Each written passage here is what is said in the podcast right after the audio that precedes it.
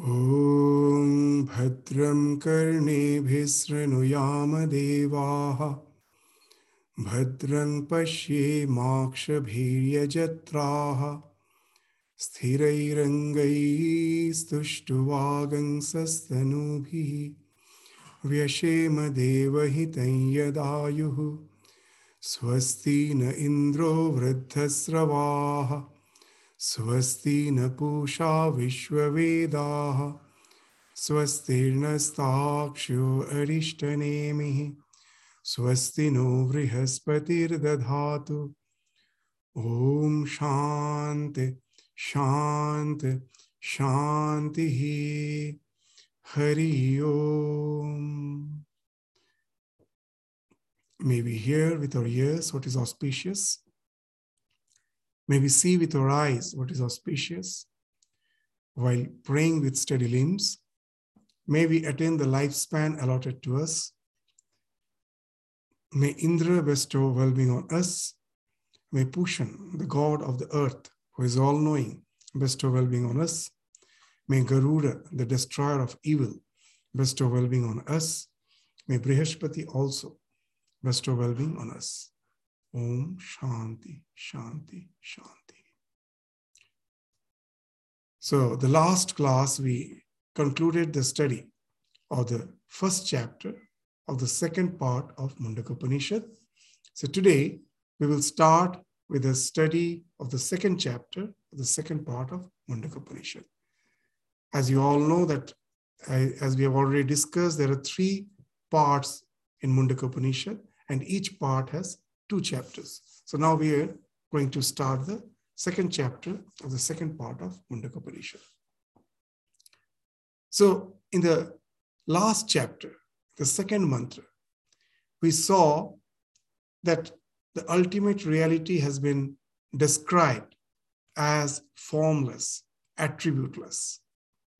The second mantra was Divya hi amurta purusha sa bahyabhyantara hi ajaha अप्राण ही अमना शुभ्र ही अक्षरात परत पर so divya hi amurta purusha that he is self luminous nothing can illumine him because of him everything is illuminated but at the same time he is formless amurta he is uncreated aja the thing which is ever which ever is which was never created is ajaha he was there by his own right in the past. He is there, he will be there.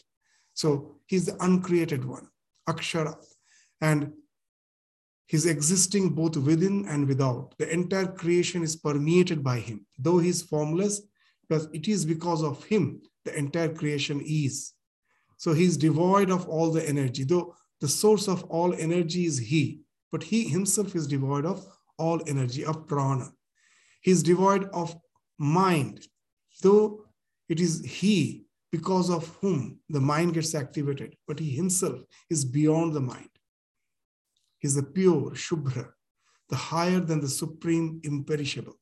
That when we find that the creation, the first evolute of the creation, is the cosmic mind, he's higher even than that. The cosmic mind from which the entire creation has emanated, he is beyond that as the formless, amurta, the one without attributes, because of whom him everything is, but the one who cannot as such be objectified. So now the question is how the immutable can be known though it is formless. So it is formless, attributeless. How can it be known? So the Upanishad starts, the second chapter starts with the affirmation of the fact that though it is formless, though it is beyond attributes, it can be known. So, with that idea, it will start. So, let us enter the first mantra of the second chapter of the second part of Mundaka Upanishad. What it is saying? Avihi sannihitam guhacharang nama mahat padam atra etat samarpitam ejat pranat nimishat chayat etat janatah sat asat varenyam param vigyanat varishtham prajanam. So what it is saying, avihi.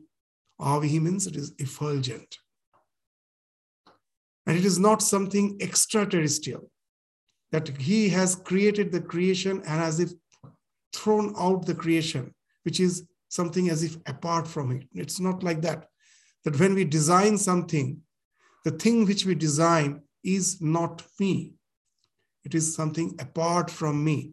But here, it has been mentioned that the self luminous one, the effulgent one, the one who is the cause of the entire creation, is something very near at hand. Sannihitan is very, is close to you. Where is Guhacharan Namaha? So he is well known as moving in the heart. So whenever Vedanta speaks of heart, it is the intellect. That our the brain is the center of the intellect that we can only know through scanning. But as far our feelings are concerned, when you feel love, you feel through the heart.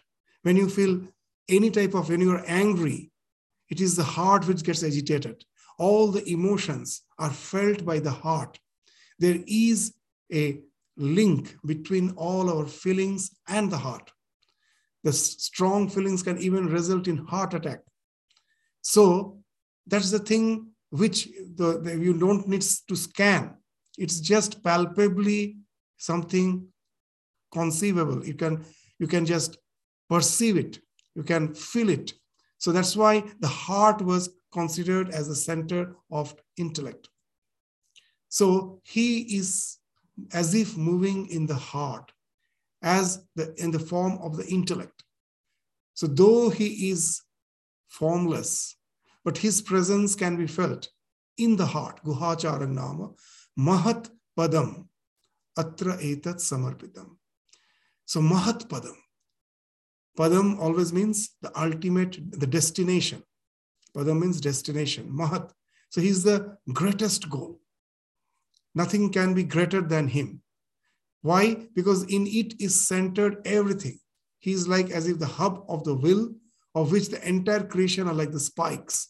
We are all like the spikes which are fixed to the hub of the will. So he is the center. In him, everything is connected. He is the source of everything. So atra etat samarpitam. Everything is as if uh, offered to him. It is he, everything is centered around him. So atra etat samarpitam.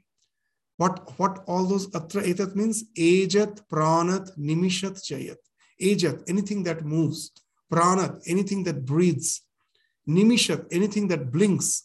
And by cha, it means that even the things which are not moving, the things which are having no as such expression of the vital energy or breath, or the things which doesn't win, the wink, the creature which doesn't wink, or some on non-animate objects which doesn't, a question of winking, moving, and breathing doesn't come.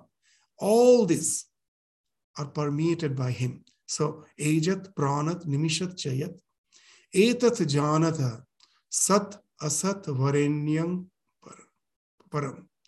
So, know that to be yourself. Now, what is the self? The one who is not far away, is not extraterrestrial. He is within you.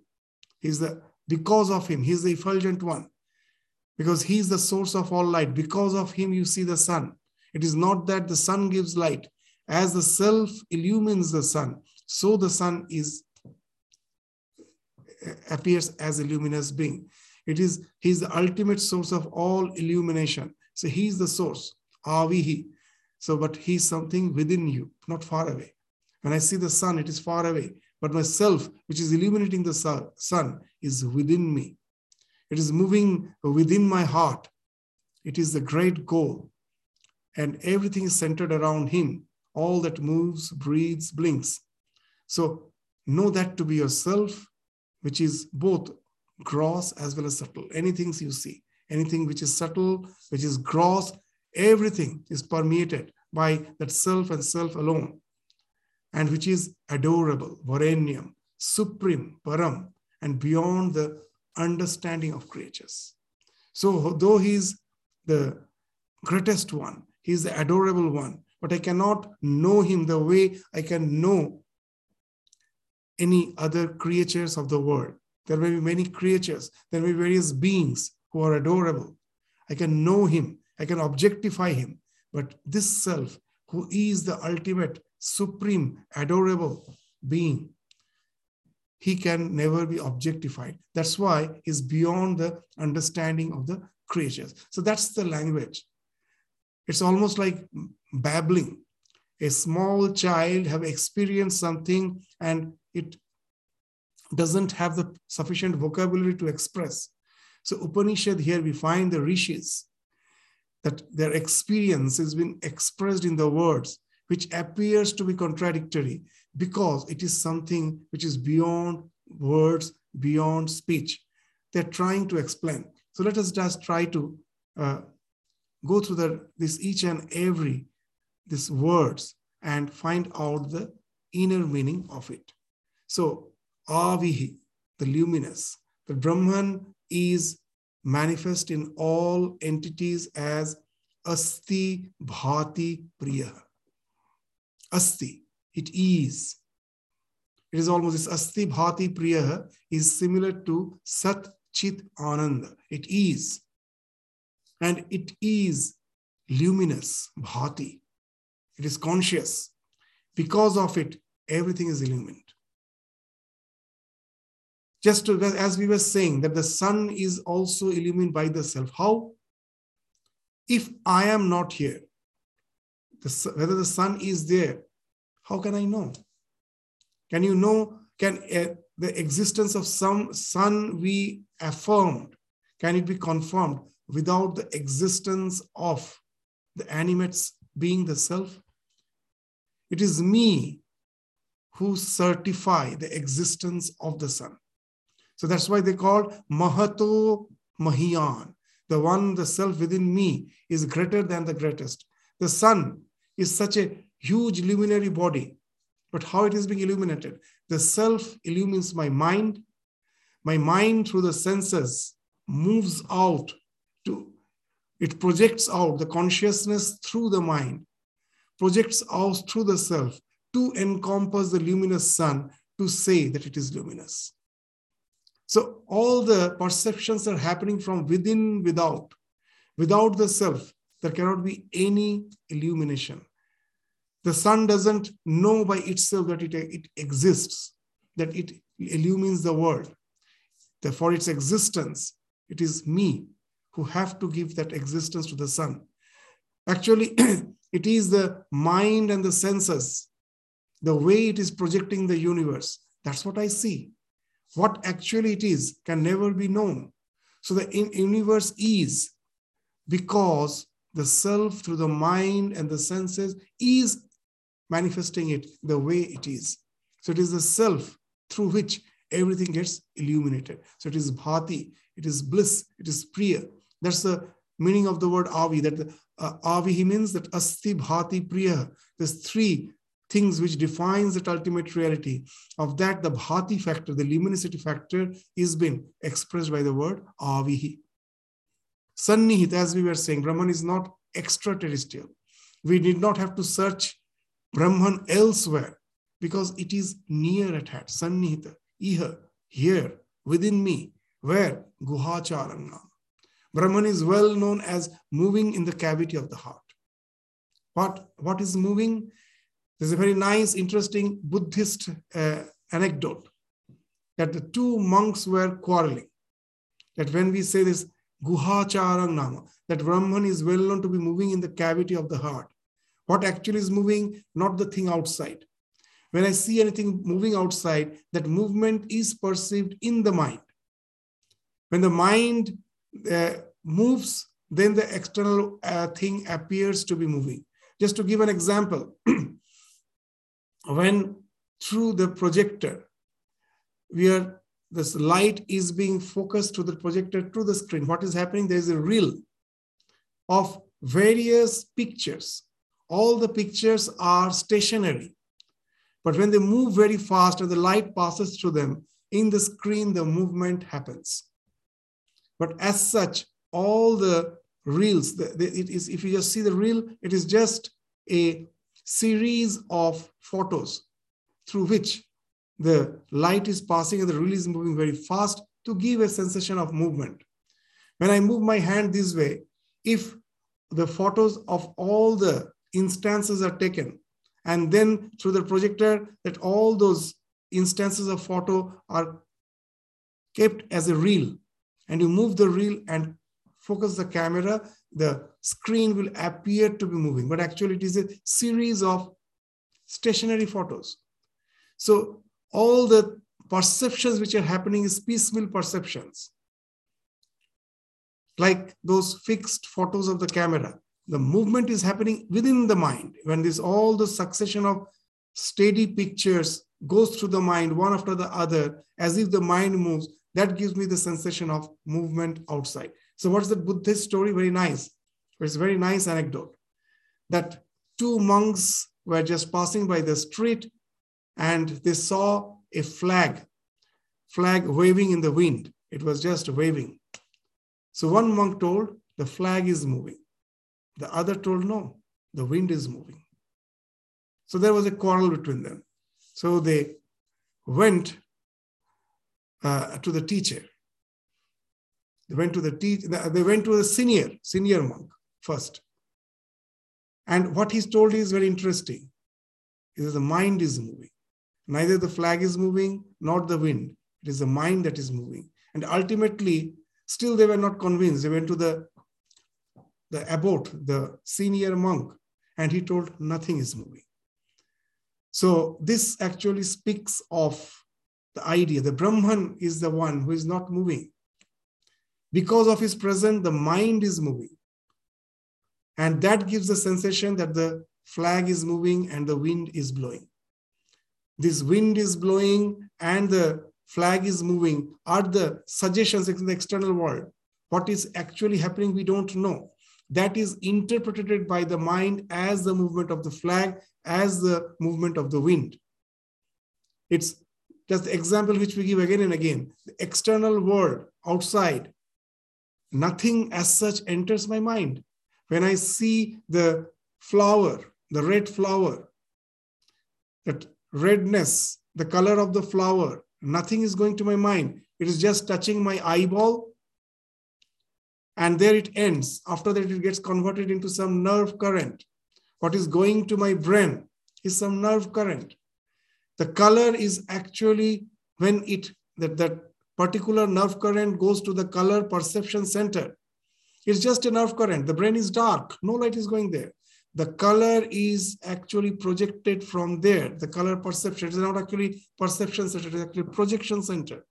And that color is projected, it encompasses the so-called flower to give me the sense of redness.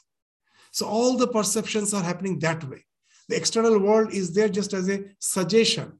All the attributes, color, movement, whatever it may be, is actually the projection of the mind. And how the mind is projecting all that thing? Because behind that the self which is beyond all movement which is beyond all attributes is there activating the mind. When i'm deep in deep sleep this mind is there but it is not activated by the consciousness. So i see nothing then when i wake up my mind is getting activated by the conscious principle and this world pops up it is popping up from the mind. External world is a suggestion which is there. It is Sat. But it what's the attributes? The attributes are something which are thrown out, projected out from within me. So now you will find when this is Guhacharang Nama, that Brahman is not moving. That the out, out that the senior most monk told that nothing is moving. That is the Brahman. But he, when he comes in association with the mind, the mind gets activated. That mind, the intellect whose center is the cavity of the heart, that moves. So that's why the thing which you feel in your heart is the self. That because of the self, that all the feelings, the perceptions are possible. So he's near, he's sitting within the heart, making all those possible. So that's why He's well known to be moving in the cave of the heart. So he's Mahat because he's the ultimate subject. Because of him, everything gets illumined. But he can never be objectified because the ultimate subject can never be objectified. Just the way when I'm seeing the world with my eyes, with my eyes I see everything, with my but with my eyes I cannot see my own eyes. But how I am aware of my eyes because behind the eyes the mind is there, where all the things which I see is being processed by the mind. As the mind is there behind the eyes, I know the presence of the mind. So the mind becomes a subject compared in relative to my eyes. Then why not say that the mind is the ultimate? No, I know the presence of my mind. I know that I have a mind. When I think, I know I am thinking. So mind is also objectified. So there must be someone behind the mind. Anything which can be is objectified cannot be the subject. So there must be something behind the mind. And that's the one which is the greatest because it can never be in any way objectified. So that's the Mahat. He's the greatest because he's the ultimate subject. As in the Kena Upanishad, it has been mentioned that the self, because of the self, what is it is that it is revealed. The self, self cannot be seen by itself, but it is revealed through each and every mental pulsations. Pulsations. Pratibodha viditam. Each and every vrittis. Just the way light cannot be seen. Can you see light? We cannot see light. We say, yes, I'm seeing that this room is illumined. If you go to the moon, even in the broad daylight, you will find the sky is dark. The sun is just visible in one spot, but the entire thing is dark. Why we see light here? Because Earth has atmosphere. The sunlight falls on the atmosphere, and this is the atmosphere which is getting illumined. Light by itself is not visible. Light in if you go to the space, it is dark. It's only because the earth, we see this illumination because the light is falling on that atmosphere where something is there. This all the air particles are there, which is dispersing the light. Light by itself is not visible. I know the presence of light only when some element is there. I know the existence of magnetic field only when the iron filings are kept in the magnetic field and it starts moving. Otherwise, I don't know. I know that existence of gravitation, when something I just allow to have a free fall, it falls. Otherwise, can I see gravitation? Can I see the magnetic field? But are they not there? They are there. Because of them, the iron filings are moving. Because of the gravity, the, there is a fall of the object. The apple is falling. Because of light, light itself is not visible. The thing on which it falls becomes visible but it itself is not visible. So the same way that each and every thought waves, the vritti, as it is illumined by the self, and that's how all the pratyayas, the content of the waves become visible.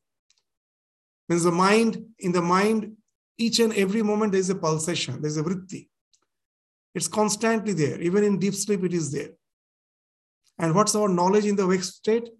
that the external world is as if reflected on it. And as the self is there to illumine what is being reflected, the things get known. So that's why it's called Pratibodha Viditam, that he is revealed through each and every vritti of the mind. With every pulsations of the mind, behind that, the self is there. Because of him, the, the extra the, the world gets illumined. So Tasya bhasa sarvamidam vibhati, as in the Kathopanishad it has been mentioned. Because of him, everything gets illumined. So that's why he's the Mahat. He's the greatest. And Brahman is Padam or goal that is to be reached by all. Why it is the goal? Because the next phrase, as mentioned, Atra etat samarpitam. That like the spokes uh, of a wheel, which are fixed to the hub, the entire creation is fixed to the hub. That hub is the Brahman. That all are linked to that. Without it, nothing exists. The entire creation is like the spokes, and the self is the hub. He is the one, everything else is zero, as Ramakrishna used to say that if you go on adding zero after one, the value goes on increasing. Remove the one, everything becomes zero. So everything becomes valueless uh, if the self is not there. Because of him, everything is. What all things are centered? Ajat, anything that moves. Pranat, anything that breathes. Nimishat, anything that is winking. Cha indicates that doesn't wink, that doesn't breathe, that doesn't move. In, in short, everything, animate, inanimate, everything is connected to the self. As has been in Bhagavad Gita, it has been mentioned, na tadasti, na tadasti yat, uh, na tadasti vinayat syat maya bhutam characharam. No creature, moving or non-moving, can exist without me, without the self. They cannot exist. Because of him, everything is existing. Sat, asat, the form, the gross matter which I see. And behind that gross matter, the formless, the asat, the subtle, all the piecemeal perceptions uh, congregate together to give the structure of a thing. So everything subtle, all the piecemeal perceptions, as well as the gross thing which I see, anything subtle, anything gross, everything is permeated by that consciousness and consciousness alone. It is Varanyam Param. It is the ultimate adorable. Why? Because of its eternality. We all want to just, what you say, get identified with the self. Why? Because we all want to be eternal. That something within us is echoing constantly that you are eternal. That's the reason for the entire evolution that because of ignorance, the eternal self gets reflected in the psychophysical cons. This being, the psychophysical, uh, this uh, limited being with the psychophysical entity, that is a flow. That is not eternal. But when the eternal Brahman is reflected on it, the echo comes from the reflection that you are eternal. And that's how the ignorance starts that I am ignorant, that I'm seeing the reflection, I take it to be the real, and try to realize the echo of eternity in something which is a flow. And that has resulted in the entire evolution. That constantly the search for eternity speaks of the selves, this maha, that's the selves, uh, what you say that that varishtham, uh, that uh, it has been this varenyam param as the ultimate adorable thing because everyone wants that. Everyone is aspiring for that. So he is the one who is the ultimate adorable one. So he's Varenyam Param. So, but at the same time, that Vijnanat Varishtham, that however it is not something which can be coveted like any object perceived, that though he is the most adorable one, I cannot go and meet him. I cannot just say, oh, he's the, co- the coveted one, the most adorable one. Why? It says, because Vijnanat Varishtham Prajanam, he's beyond the understanding of creatures. Because of him, everything is getting illuminated. Just because of light, everything gets illuminated. I cannot see the light. Similarly, the self, who is the ultimate source of illumination of the entire creation, he cannot be as such known objectively. So that's why, though he is the adorable one, but still he is beyond the knowledge of the, all the creatures. As has been spoken of in the Kena Upanishad, Yat Manasa Na Manute Yena Ahu Mano Matam. That which cannot be contemplated by mind. You cannot contemplate the self by the mind, but by which the mind is known. That's the thing. That you cannot, with the mind, you cannot know it, but because of it, the mind is known. Just to give an example, in the full moon night, in the sky, when I see the moon, apparently it appears it is the moon which is illuminating the earth. The sun is not visible, but we know it is the sun which has illuminated the moon, which in turn is illuminating the earth. So the sun, which is not visible, is illuminating the moon. The moon cannot illuminate the sun. But seeing the illuminated moon, I know it has been illuminated by something which is not visible. And in turn, which is illuminating the entire earth in the full moon night. So, similarly, it is the self which is beyond all comprehension, illumines the mind. The mind, in turn, illumines the creation. The entire creation pops up because of the illumined mind. So, and that mind is illumined by the self, which as such cannot be comprehensible. So, is beyond the mind. Then, how to know him? In the Kathopanishad, that's a famous mantra is there. Paranchi Khani Vetrinat Swambhu. By searching him within, without, I can never find him. Because our search is always without. We have to dive within. That's मंत्र very famous मंत्र, परांची खानी व्यथिन स्वयंभू, तस्मात् परांग पश्यति न अंतरात्मन, कश्चित धीरा प्रत्यगात्म इच्छत आवृत्त चक्षु अमृतत्व इच्छत परांची खानी the lord it's a poetical way of expression the lord the ultimate lord has inflicted our senses injured our senses in such a way that it only sees the thing outside पराक पराक means outside. These are the two words in Sanskrit, very uh, significant word. Parak and Pratyak. Parak means moving out. Pratyak means moving within. So Parak, so as the selves have, the senses have been inflicted by the Lord in such a way that they only see without parak pashyati, na antaratma, not within. Kaschid dhira. A few fortunate ones, those who have evolved to that state, to have understood, to have un- to have realized the fact that it is the self which is within, which is illuminating the entire universe.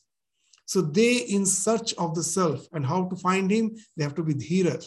Dhira means wise, dhira means calm.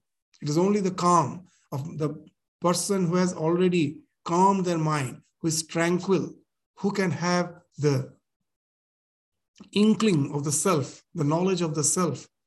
So this dhira, the calm one, the tranquil one, the wise one, they have realized that by moving out, searching out, I can never find the self. It is have to be searched within. So pratyak atma naikshat, pratyak, the one who is within, sitting within, who is illumining the entire world. So to find him, aikshat means to, in desiring to know the one who is within, this pratyak atman. What they do? Avritta chakshu. They close their senses because with the senses, by searching out, you will never find him. It's just like the throughout our life, like a deer with a musk is in search of the source of fragrance outside, running, getting exhausted. The deer even dies out of exhaustion when they're in search for this fragrance. It is just within them. So similarly, this in search of the source of our entire this creation, if we are, we are just moving out, searching hither and thither, not knowing that it is within. It is only the dhira, the fortunate ones, the calm one, the wise one, who know that it is something within. So they close their eyes. By eyes, it is meant all the indriyas. They close. Why? Amritattva to attain that eternity. So we sometimes use this sloka uh, to uh, explain this sloka with the help of an allegory. You know, if you go to the jail or if you go to the operation theater, you will find in, op- in OT, operation theater, there are always two doors that it should be uh, kept free from infection. So there are two doors. So if, when you just enter through the first door, it is all swinging door. You enter, and after that, when, before entering the second door, first you have to sanitize yourself. There are some sanitizers, masks, everything kept between the two doors. So by, when the, by the time you have entered the first door, it has automatically got closed. And now you have sanitized yourself and then you open the second door. So these two doors are never supposed to be open to at the same time. When you're opening the first door, the second door is already closed. That also ensures that no, as such, infections, pathogens can enter. Whatever has entered there, that also you're getting rid of through sanitizing. and then already the outer door is now closed. Now you open the second door. Even in jail, it is the same thing. That when you enter any jail, any reformatory centers, there also you will find there are two doors. The first gate, when you open this, they ensure that the second door is locked, that no one should get a chance to flee, run away. So that's why that system is there. That first, the external door, when they open, they ensure the internal door is closed, is locked. When you have entered between the two doors, the external door is locked first, and then only they will open the internal door. So that way it is ensured that no one can escape. So what's the idea that our body is also like that? This all the eyes, ears, these organs of perception are the external gates. And there is a gate in the heart. It is always closed. Why? Because these gates are always open. We are never aware of the gate which is closing my heart. The self within is as if enclosed there. I never know it. Kaschid dhira. There are a few calm one who have closed this external gate. For them only the internal gate opens up. Otherwise, it's not possible. It's have to. So that uh, there's the same idea we find even in the temples. You will find that the Garbhagriha has doors, external doors. As long as they're open, no service means no offering to the Lord is done. Whenever something is to be offered to the Lord, you have to commune with the divine. The external doors has to be closed. When you are offering something, you will find in many of these traditional temples that the Garbhagriha, the doors are closed. And you ask what's why it's closed? No, the offering is going on. It's only when the offering is over again that it will be over, open. What's the idea? That you cannot have communion with the divine when as long as these external doors are open. So it has to be closed.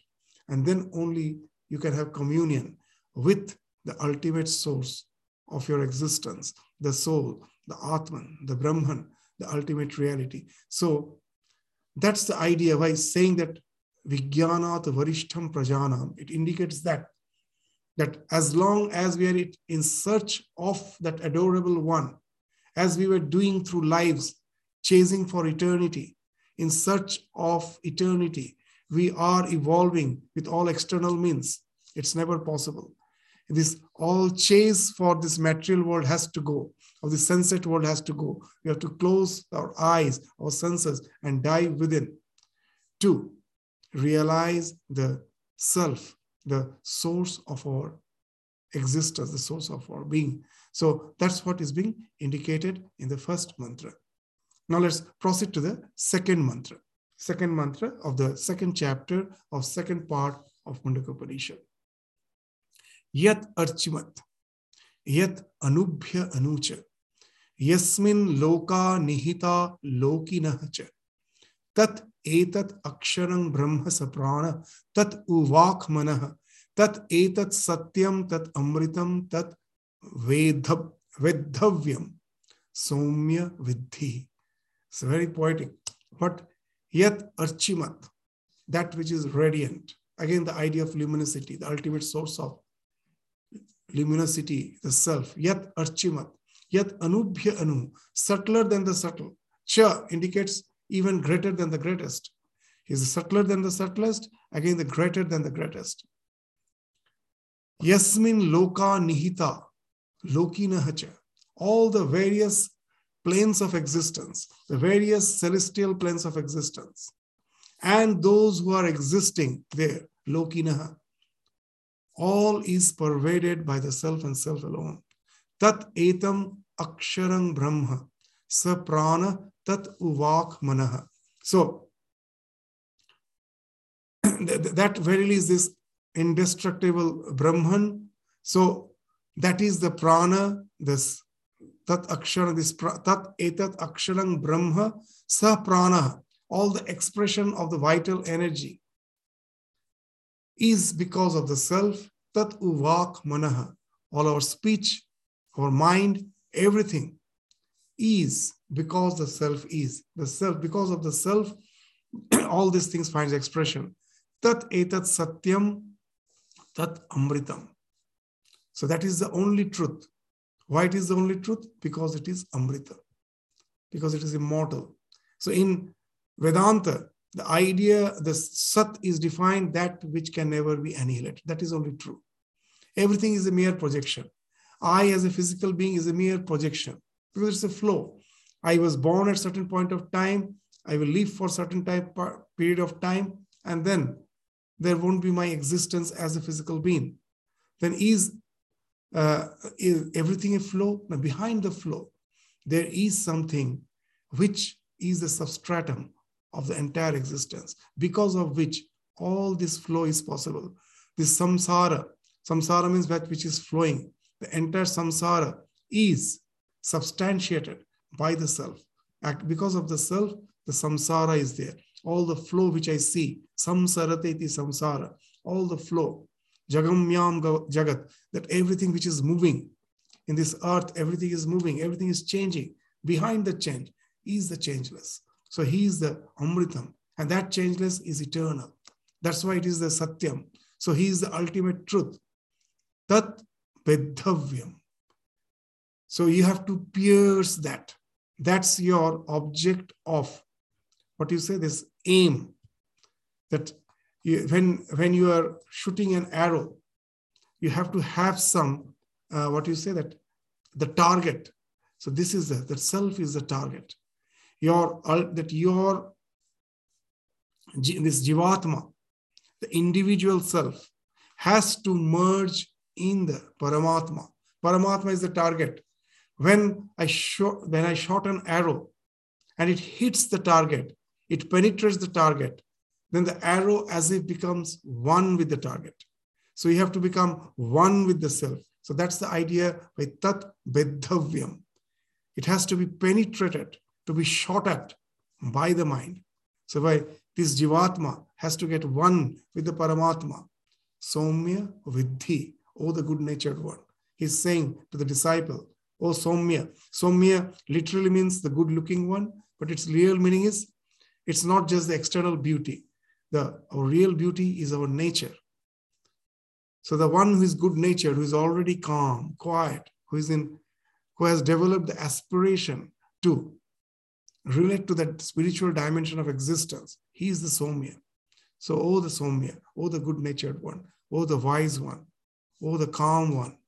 So, fix your mind on the immutable, vidha, vedhavyam, tad vidhi. So, fix, you shoot at it, hit the target, know it not as the multitude, but know it as the substratum of the multitude. So, that's the idea that the world, entire creation is true not as the creation, but as the self. As Swami Turiyananda, just before he left his body, that's the last sentence he told. He used to say, Brahma Satya Jagan Mithya, as per the Vedantic uh, dictum. That's what he also always used to do, vichara. That this world is false. Brahman alone is real. This is just an illusion, superimposition. Just the way I see a snake in a rope in the twilight hours. The snake is not there. It is just been superimposed. The world is mithya in that sense. It is something superimposed. That's true. But why is saying Brahma Satya, Jagat Satya? In one way, I can say it is a superimposition, so it is a false. But I can say it is true as long as the rope is there, though it is ignorance. I'm seeing the rope as a snake. But if I remove the rope, rope, the snake is no more there. As long as the snake is there, the rope is there. So this rope, this snake is true as long as the rope is there. So this truth is established in that truth. The same idea we find in the इन शांति मंत्र पूर्णम पूर्णमिदम पूर्णा पूर्णम उदच्यते पूर्णस्य पूर्णमादाय।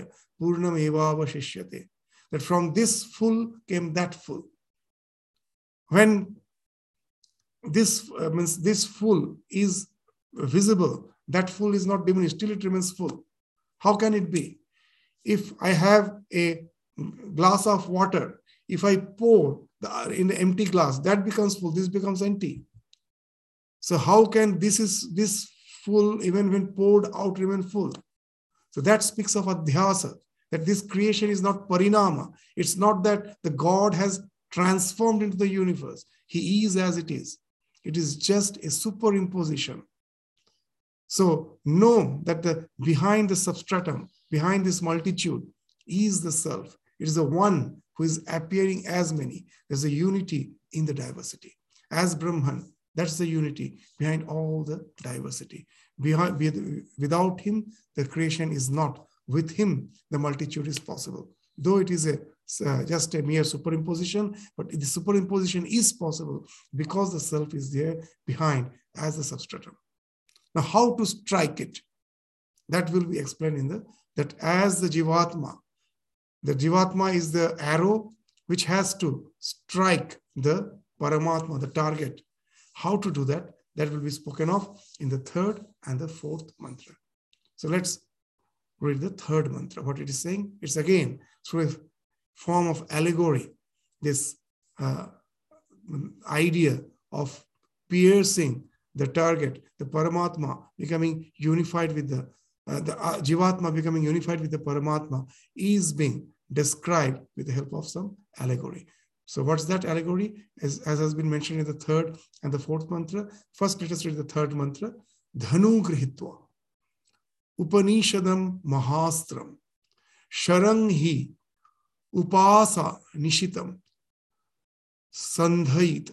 Sandhait आयम्य तत् भावगतेन चेतसा लक्ष्यम तत् एव अक्षरम सौम्य विद्धि धनु गृहीत्या Upanishadam Mahastram. So in Sanskrit, there are two words, astra and shastra. Astra means weapon which has to be shot, and shastra is something which you hold, which, which you don't release. Like sword is a shastra, and the arrow is astra. So here, with the bhanu, dhanu, dhanu means the bow with which you will be shooting the arrow. So what is that bow? That bow is the Upanishad. Upanishad is the Mahastram. So though you are holding the bow, you are not leaving the bow, but it is used to release the arrow. So that's why it is Astra. So with the Astra, Mahastra called this Upanishad, you have to just hold that in your hand, Grihitva, Sharam, the arrow. He upasa nishitam sandhaita. So in that bow, you have to first fix the arrow. What is that arrow? The Jivatma. The bow is the Upanishad. The Upanishad is the bow with the help. That is the what you say. That's that's the uh, instrument by which you are going to uh, release the arrow, the Jivatma, so that it pierces, becomes one with the Paramatma. Sharanghi upasa. And what is the process? Upasa nishitam. Means what you say that the, the arrow has to be sharpened. So that how to sharpen the arrow? Upa through upasana.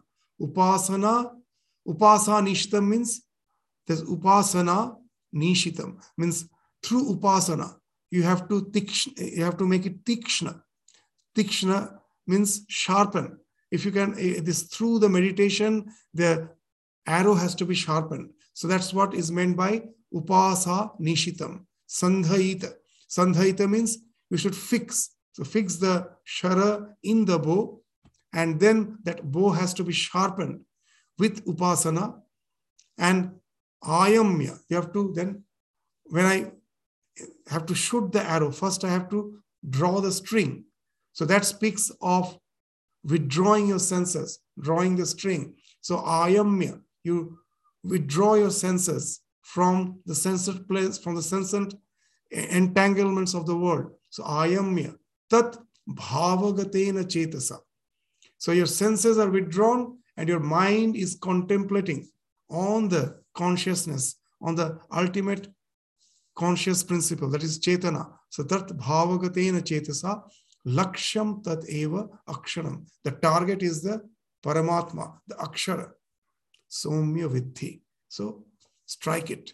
So taking Upanishad, the great weapon, as the bow, Dhanu Grihitva Upanishadam Mahastram, and then one should fix on it the Sandhaita. You should fix on it. What? The Sharam, the arrow, the Jivatma. And, with, and that has and, and then that arrow has to be sharpened by meditation. Upasa Nishitam. Upasa Nishitam. You have sharpened the arrow and then drawing the string by withdrawing the senses. O good natured one, O Somya, hit the very target. Lakshyam tat eva aksharam vidhi. That which is imperishable, that which is eternal, that which is the only truth. How, how to do that? With the mind absorbed in its thought. Tat bhavagatena chetasa. So this dhanu grihatva upanishadam mahastram. So what actually is the practice? That's of the entire Upanishad, after studying the entire Upanishad, at last I get convinced about the non-dual reality, the Brahman. And the Vachaka of that Brahman is Om. So that will be spoken of in the next mantra. So I cannot just go on uh, discussing on the mantras of the Upanishads and have that concentration.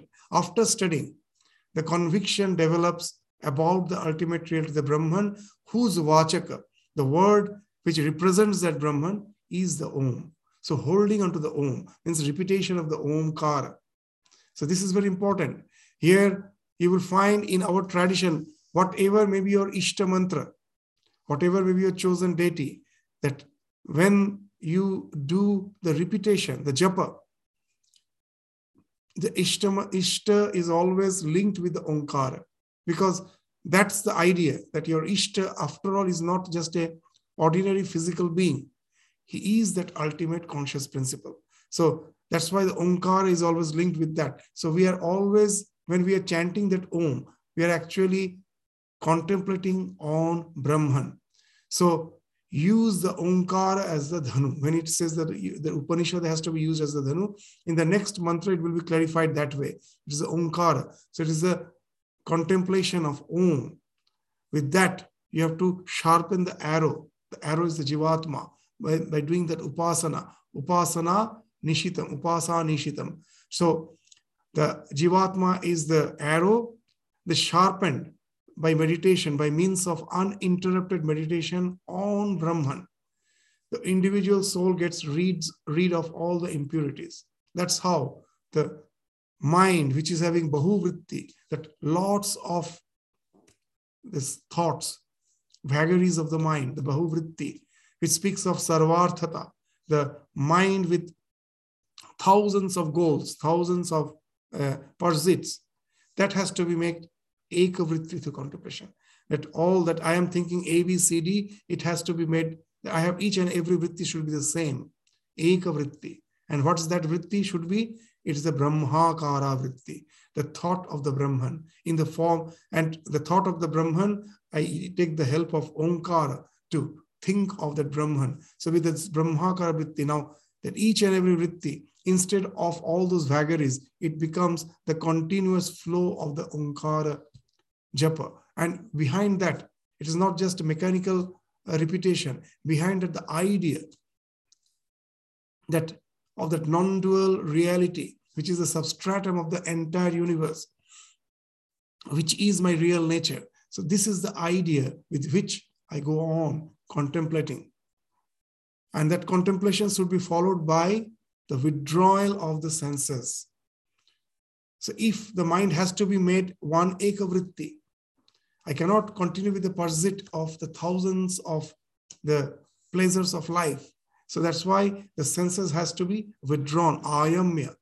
And the mind has to be totally soaked in the God consciousness soaked in the consciousness of your ultimate reality. Tat bhavagatena chetasa means immersing the mind in the thought of Brahman alone.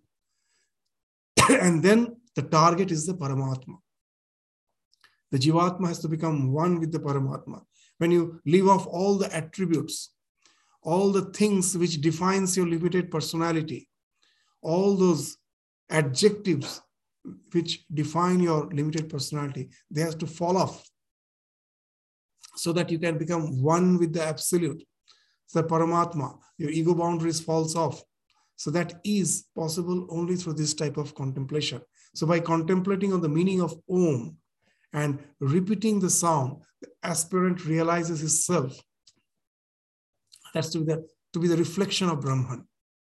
It is through this process, when the mind gets cleansed, at last you can realize that it is just the reflection, seeing which you were ignorantly, we were all ignorantly from lives after life, chasing after the sunset pleasures of life, thinking to realize the eternity in the physical being, which is not possible. It is through the contemplation of the Om and the repetition of the sound, the aspirant realizes his self to be the reflection of Brahman. And hitting the arrow on the target indicates the identification of the Jivatma with the Paramatma. When the arrow pierces the target, the arrow becomes as if one with the target. So that is the identification of the Jivatma and the Paramatma. So it is through the allegory they're trying to explain the process by which we can become identified with the self. It is the process of nididhyasana, contemplation. And that contemplation also extremely intense. It's not a shallow meditation where other thoughts comes and interrupts my ekavritti, brahmakara vritti. In that way, I can never achieve the goal. It has to be sharpened. It has to be one pointed so that it can help me to pierce the target, the Paramatma, and get identified with it. So this is the same, the same allegory, the same simile will be used in the fourth mantra to still further elaborate this process, this process of contemplation on Brahman, which is the only means for going beyond this phenomenal existence and get identified with the self. So that's the mantra, the fourth mantra. We will just read it today and we will go to the discussion of this. This fourth mantra is very significant. We will uh, most we will take one full class because it has many layers of understanding. We have to go through that and it will explain that we about our spiritual life. You will find a very clear explanation that what actually the ultimate goal is. For most of us, when we reach a particular milestone and we become satisfied that my spiritual journey is over, that I have attained something. That this is the mantra which will help us to understand that the goal is something still far ahead. We shouldn't stop, we shouldn't be satisfied by reaching just a particular milestone. We have to move ahead. We have to intensify our spiritual practices so that it can lead us to that ultimate spiritual realization. So that's being indicated in the fourth mantra. Pranavo dhanu sharohi atma brahma tat lakshya muchyate apramattena. This word is very important. We will take up in the next class. Vedhavyam. Sharavat tanmaya. This another important word is tanmaya. Tatmaya. Becoming one with that. Bhavet. Become one with this.